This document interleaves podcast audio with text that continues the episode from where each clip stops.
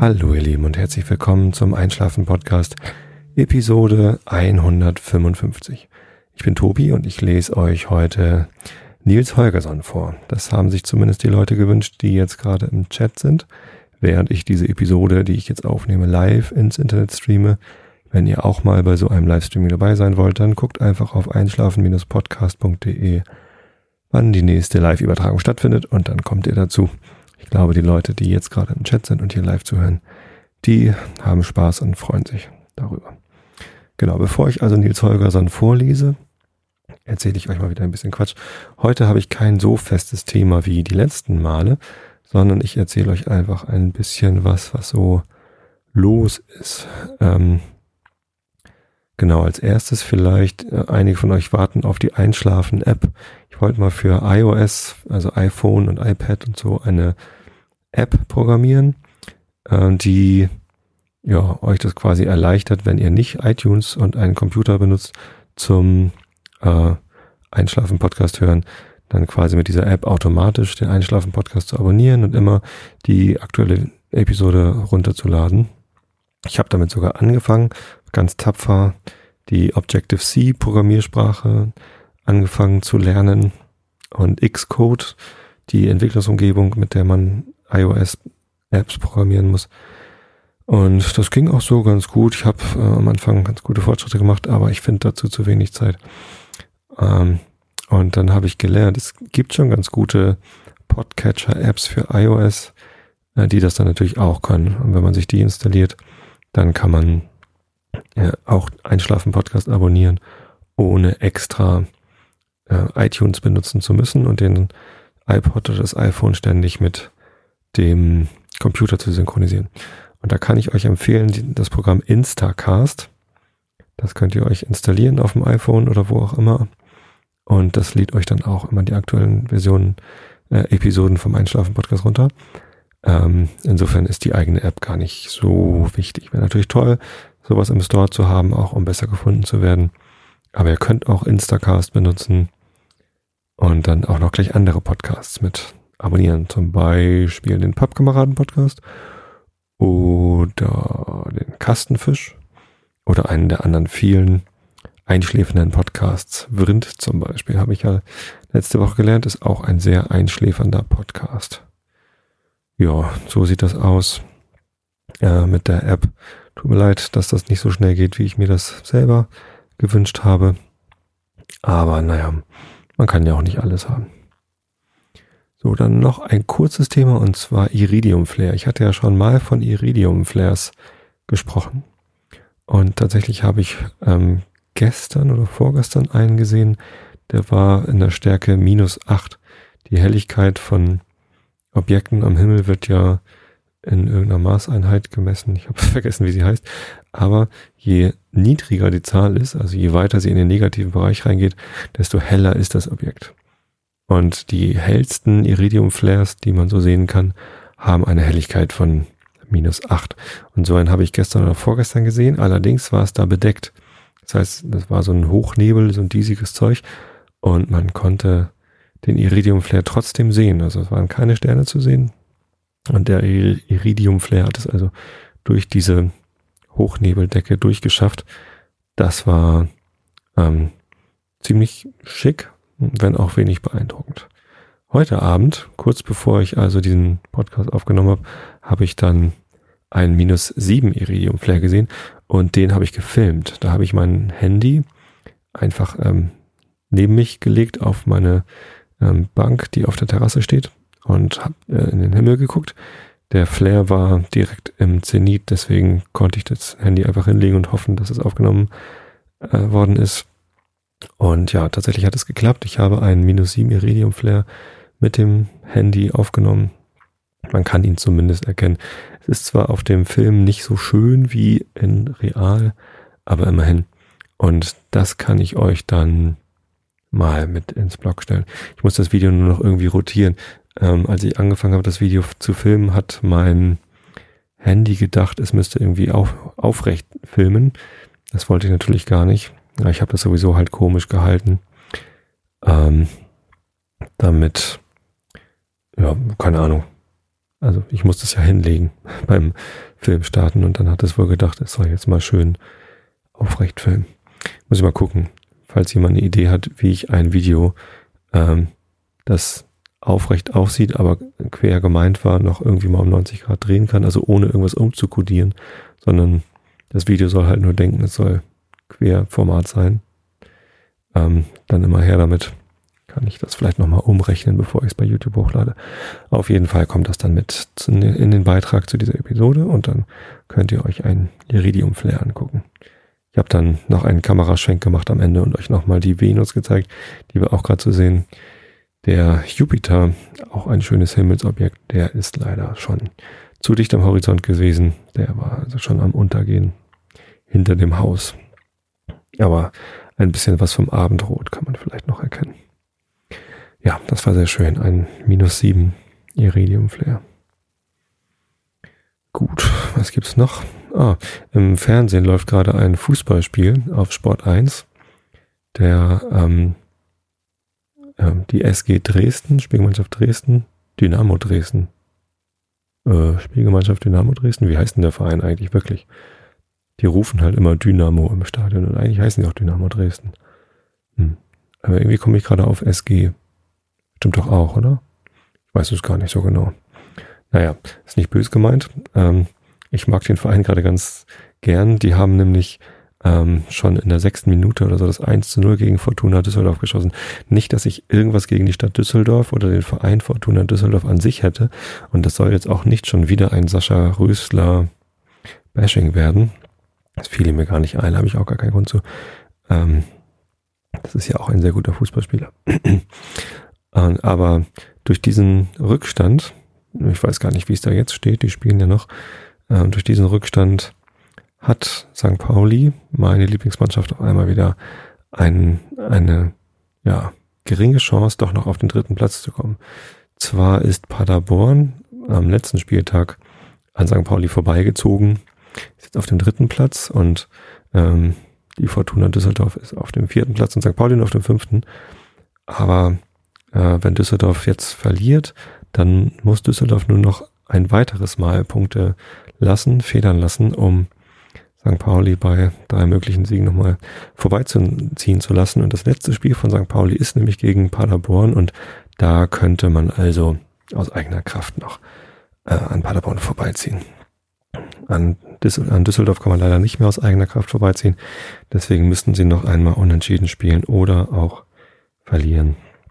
Was ich natürlich ähm, begrüßen würde. Nicht, weil ich Düsseldorf nicht mag, sondern weil es doch ganz lustig wäre, wenn St. Pauli doch noch auf den dritten Platz kommt und dann, ähm, ja, dann, was wollte ich sagen? Achso, dann kann St. Pauli Relegation spielen. Vielleicht ja gegen den HSV. Ich würde ja dem HSV wünschen, dass er den direkten Klassenerhalt schafft und die haben ja auch jetzt am Wochenende gewonnen gegen Hannover. Aber man weiß das alles nicht. Wir wollen mal sehen, was da so passiert und auf uns zukommt. Irgendwas wollte ich noch im Hinblick auf Fußball erzählen. Ich war heute Mittag bei, ähm, nicht bei, sondern mit einer Kollegin zum Mittagessen, ganz spontan. Ähm, die heißt Jazzy und ähm, die ist HSV-Fan. Und ich bin ja nun St. Pauli-Fan. Das äh, passt ja nicht so ganz gut zusammen immer.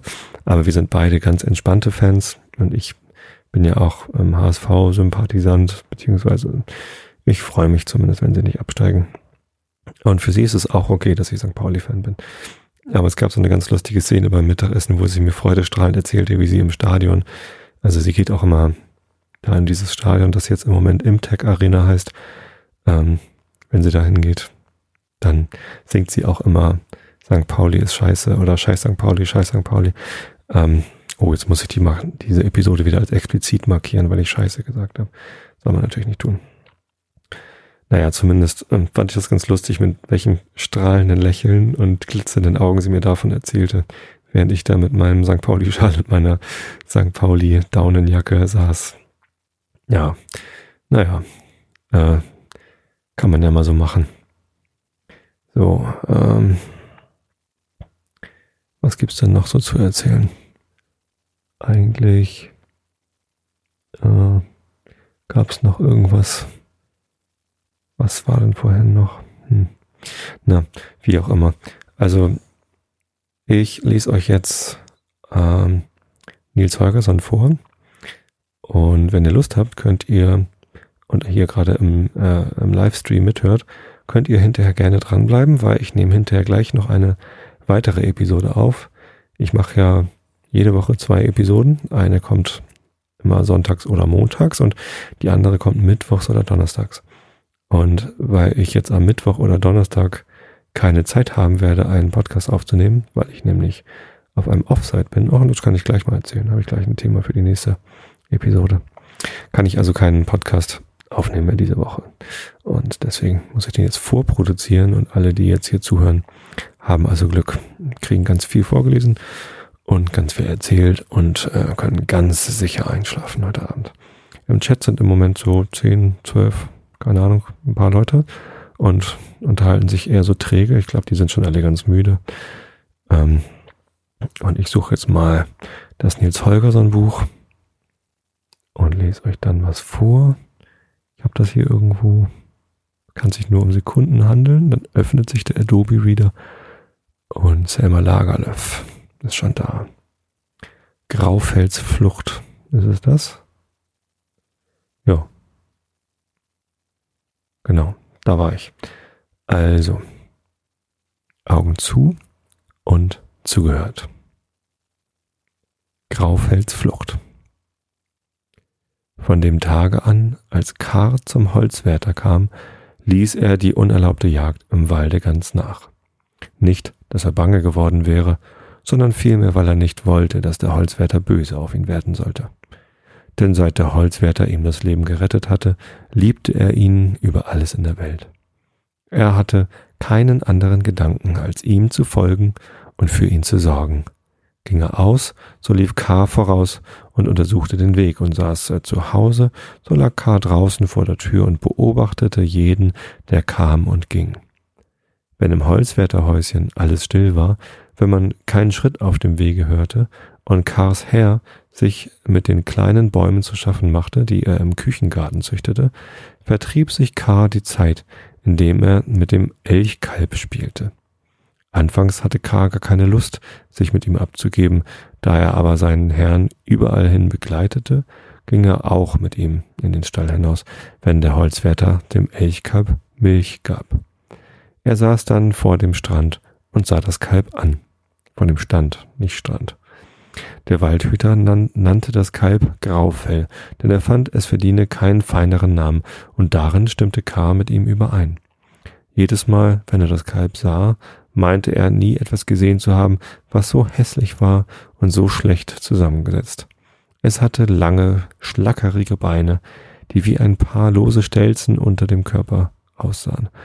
Der Kopf war so groß und alt und runzlig, und immer hing er nach der einen Seite. Das Fell saß in Runzeln und Falten, als wenn es einen Pelz anbekommen hätte, der nicht für seinen Körper gemacht war. Es sah immer mutlos und missmutig aus, aber sonderbarerweise richtete es sich schnell auf, sobald es K. draußen vor dem Stand erblickte, als freue es sich, den Hund zu sehen. Das Elchkalb wurde mit jedem Tag, der verging, elender. Es wuchs nicht, und schließlich konnte es sich nicht einmal mehr aufrichten, wenn es K. sah. Da sprang der Hund zu ihm in den Stand hinein, und auf einmal blitzte es in den Augen des Ärmsten auf, als sei ihm ein Herzenswunsch erfüllt. Von nun an kam K. jeden Tag und besuchte das Elchkalb und verbrachte ganze Stunden damit, seinen Pelz zu lecken, mit ihm zu spielen und sich zu tummeln und es allerlei zu lehren, worüber Waldtiere Bescheid wissen müssen. Und merkwürdig, von dem Tage an, als K. auf den Einfall gekommen war, zu dem Elchkalb hineinzulaufen, fing es an zu gedeihen und zu wachsen. Und als es erst damit in Gang gekommen war, wuchs es in einigen wenigen Wochen so stark, dass es in dem kleinen Stand keinen Platz mehr hatte, sondern in ein Gehege geschafft werden musste.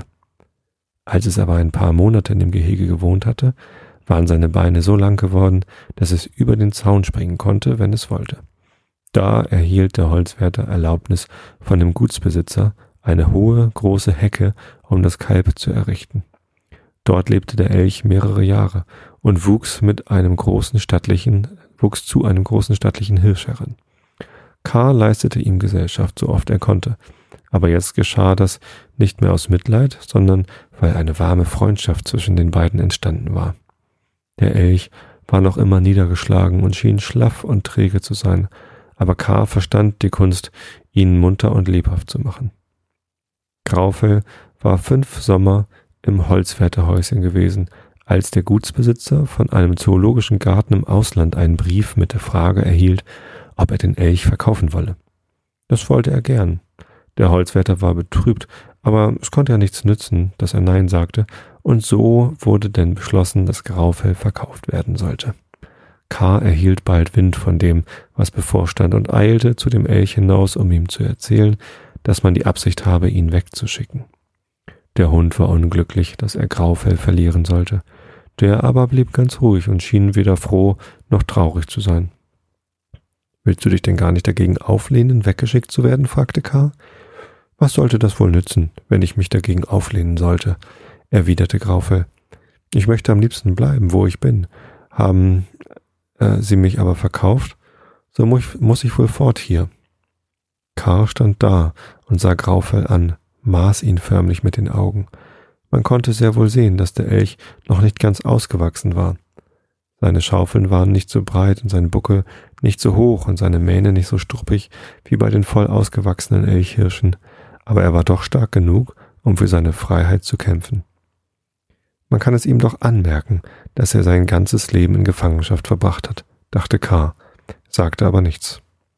Der Hund kehrte erst nach Mitternacht, als er wusste, dass Graufell ausgeschlafen hatte und bei seiner ersten Mahlzeit war, nach dem Elchhof zurück. Es ist sicher vernünftig von dir, dass du dich darin findest, fortgeschickt zu werden, Graufell, sagte K., der jetzt ganz ruhig und zufrieden zu sein schien. Du wirst in einem großen Garten eingesperrt und kannst ein sorgloses Leben führen. Ich finde nur, es ist ein Jammer, dass du von hier fortgehst, ohne den Wald gesehen zu haben. Du weißt, dass deine Stammesgenossen den Wahlspruch haben, der Elch ist eins mit dem Walde. Aber du bist nicht einmal in einem Wald gewesen. Graufell sah von dem Klee auf, an dem er kaute. Ich hätte wohl Lust, den Wald zu sehen, aber wie soll ich über die Hecke kommen? sagte er mit seiner gewohnten Schlaffheit. Nein, das ist wohl ganz unmöglich für jemand, der so kurze Beine hat, entgegnete Karr. Der Elch sah Karr an, der täglich mehrmals über die Hecke sprang, so klein er war. Er ging an die Hecke heran, machte einen Sprung und war im Freien, fast ohne dass er wusste, wie es zugegangen war. K. und Graufell begaben sich nun in den Wald. Es war eine herrliche mondhelle Nacht zu Ende des Sommers, aber unter den Bäumen war es dunkel und der Elch bewegte sich mit großer Vorsicht vorwärts. Es ist vielleicht am besten, wenn wir umkehren, sagte K. Du bist ja noch nie draußen gewesen, in dem großen Wald, und du könntest dir leicht die Beine brechen. Da entschloss sich Graufell, schneller und kühner vorzugehen. K. führte den Elch in einen Teil des Waldes, wo mächtige Tannen wuchsen, die so dicht standen, dass kein Windhauch zwischen sie hineindringen konnte. Hier pflegen deine Stammesgenossen Schutz gegen Sturm und Kälte zu suchen, sagte K. Hier stehen sie den ganzen Winter unter offenem Himmel. Aber du kriegst es viel besser da, wo du hinkommst. Du bekommst ein Dach über dem Kopf und wirst in einem Stall stehen wie eine Kuh. Graufell erwiderte nichts. Er stand noch da und sog den starken Tannenduft ein. Hast du mir noch mehr zu zeigen, oder habe ich jetzt den ganzen Wald gesehen? fragte er. Nein, noch nicht, sagte K. Dann ging K. mit ihm an ein großes Moor und ließ ihn über Grasbüschel und Bebeland hinaussehen. Auf dies Moor pflegen die Elche hinauszugehen, wenn sie in Gefahr sind, sagte K. Ich weiß nicht, wie sie es machen, aber so groß und schwer sie sind, können sie hier gehen, ohne einzusinken. Du könntest dich wohl nicht auf einem so schwankenden Grund bewegen, aber das hast du ja auch nicht nötig, denn du wirst ja nie von Jägern verfolgt werden. Graufell erwiderte nichts, war aber mit einem langen Sprung draußen auf dem Moor. Es war ihm eine Wonne, die Grasbüschel unter sich schaukeln zu fühlen, und er sauste über das Moor dahin und kehrte zu Karl zurück, ohne auch nur ein einziges Mal eingesunken zu sein. Haben wir nun den ganzen Wald gesehen? fragte er. Nein, noch nicht, sagte Karl. Er ging nun mit dem Elch an den Saum des Waldes, wo große Laubbäume wuchsen, Eiche und Espe und Linde. Hier pflegen deine Stammesgenossen Laub und Baumrinde zu fressen, sagte K. Das betrachten sie als die beste Nahrung, aber im Auslande bekommst du gewiss bessere Nahrung. Graufell sah mit Staunen die prachtvollen Laubbäume an, die ihre grünen Kuppeln über ihm wölbten. Er kostete Eichenlaub und Espenrinde. Die schmeckt herbe und gut, sagte er. Es ist besser als Klee. Dann ist es ja gut, dass du es doch einmal geschmeckt hast, sagte der Hund. Darauf nahm er den Elch mit an einen kleinen Waldsee. Der See lag ganz blank und still da, und die Ufer spiegelten sich darin, in dünne, leichte Nebel gehüllt. Als Graufell den See sah, blieb er unbeweglich stehen. Was ist das, K? fragte er. Es war das erste Mal, dass er einen See sah. Das ist ein großes Wasser, ein See, sagte K. Deine Sippe pflegt darüber hin und zu, äh, darüber hinzuschwimmen, von einem Ufer zum anderen. Aber man kann ja nicht verlangen, dass du es auch kannst. Du solltest aber auf alle Fälle hinabgehen und ein Bad nehmen. K. selbst ging ins Wasser und schwamm hinaus. Graufell blieb ziemlich lang am Ufer stehen. Schließlich ging auch er in den See. Ihm ging fast der Atem aus vor Wohlbehagen, als das Wasser seinen Leib sanft und kühlend umschloss. Sobald sie wieder am Ufer angelangt waren, fragte der Hund, ob sie nun nicht nach Hause gehen wollten. Es ist noch lange bis zum Morgen, antwortete Graufell. Lass uns noch eine Weile im Wald umhergehen. Sie gingen wieder in den Nadelwald hinauf. Bald erreichten sie einen kleinen offenen Fleck, der ganz hell im Mondschein dalag, mit Gras und Blumen, die von Tau glitzerten. Mitten auf der Waldebene gingen einige große Tiere und grasten. Da waren ein Elchhirsch, einige Elchkühe und mehrere Fersen und Kälber. Als Graufell sie erblickte, blieb er mit einem Ruck stehen. Er sah die Kühe und das Jungvieh kaum, er starrte nur zu, den alten El zu dem alten Elchstier hinüber, der ein breites Schaufelgeweih mit vielen Spitzen, einen mächtigen Buckel auf dem Rist und einen langhaarigen Felllappen hatte, der ihm vom Halse herabhing. Was für einer ist denn das? fragte Graufell, und seine Stimme zitterte vor Erregung. Er heißt Hornkrone, sagte K., und ist ein Verwandter. Du kriegst auch noch einmal so breite Schaufeln und eben solche Mähne. Und wenn du im Walde bliebest, wohl auch eine Herde, deren Führer du würdest. Wenn der da mein Verwandter ist, so will ich ihn näher, so will ich näher herangehen und ihn mir ansehen, sagte Graufell. Nie hätte ich gedacht, dass ein Elchstier so gewaltig sein kann. Graufell ging zu den Elchen, kam aber gleich wieder zu K. zurück, der am Waldessaum stehen geblieben war. Dich haben sie wohl nicht gut aufgenommen, fragte K. Ich erzählte ihm, es sei das erste Mal, dass ich Verwandten begegnete, und ich bat, ob ich nicht bei ihnen auf der Wiese werden, äh, werden dürfe. Hm. Und ich bat, ob ich nicht bei ihnen auf der Wiese werden dürfe, aber er wies mich ab und drohte mir mit dem Geweih. So ein komischer Satz. Es war gut, dass du ihm wichest, sagte K. Ein junger Stier, der noch kein Schaufelgeweih hat, muss sich in Acht nehmen, mit den alten Elchen zu kämpfen. Wäre es ein anderer gewesen, der ohne Widerstand gewichen wäre, so hätte er im ganzen Walde einen schlechten Namen gehabt. Aber du, der du ins Ausland reisen sollst, brauchst dich ja nicht an dergleichen zu kehren. K. hatte kaum ausgeredet, als Graufell kehrt machte und auf die Wiese hinausging.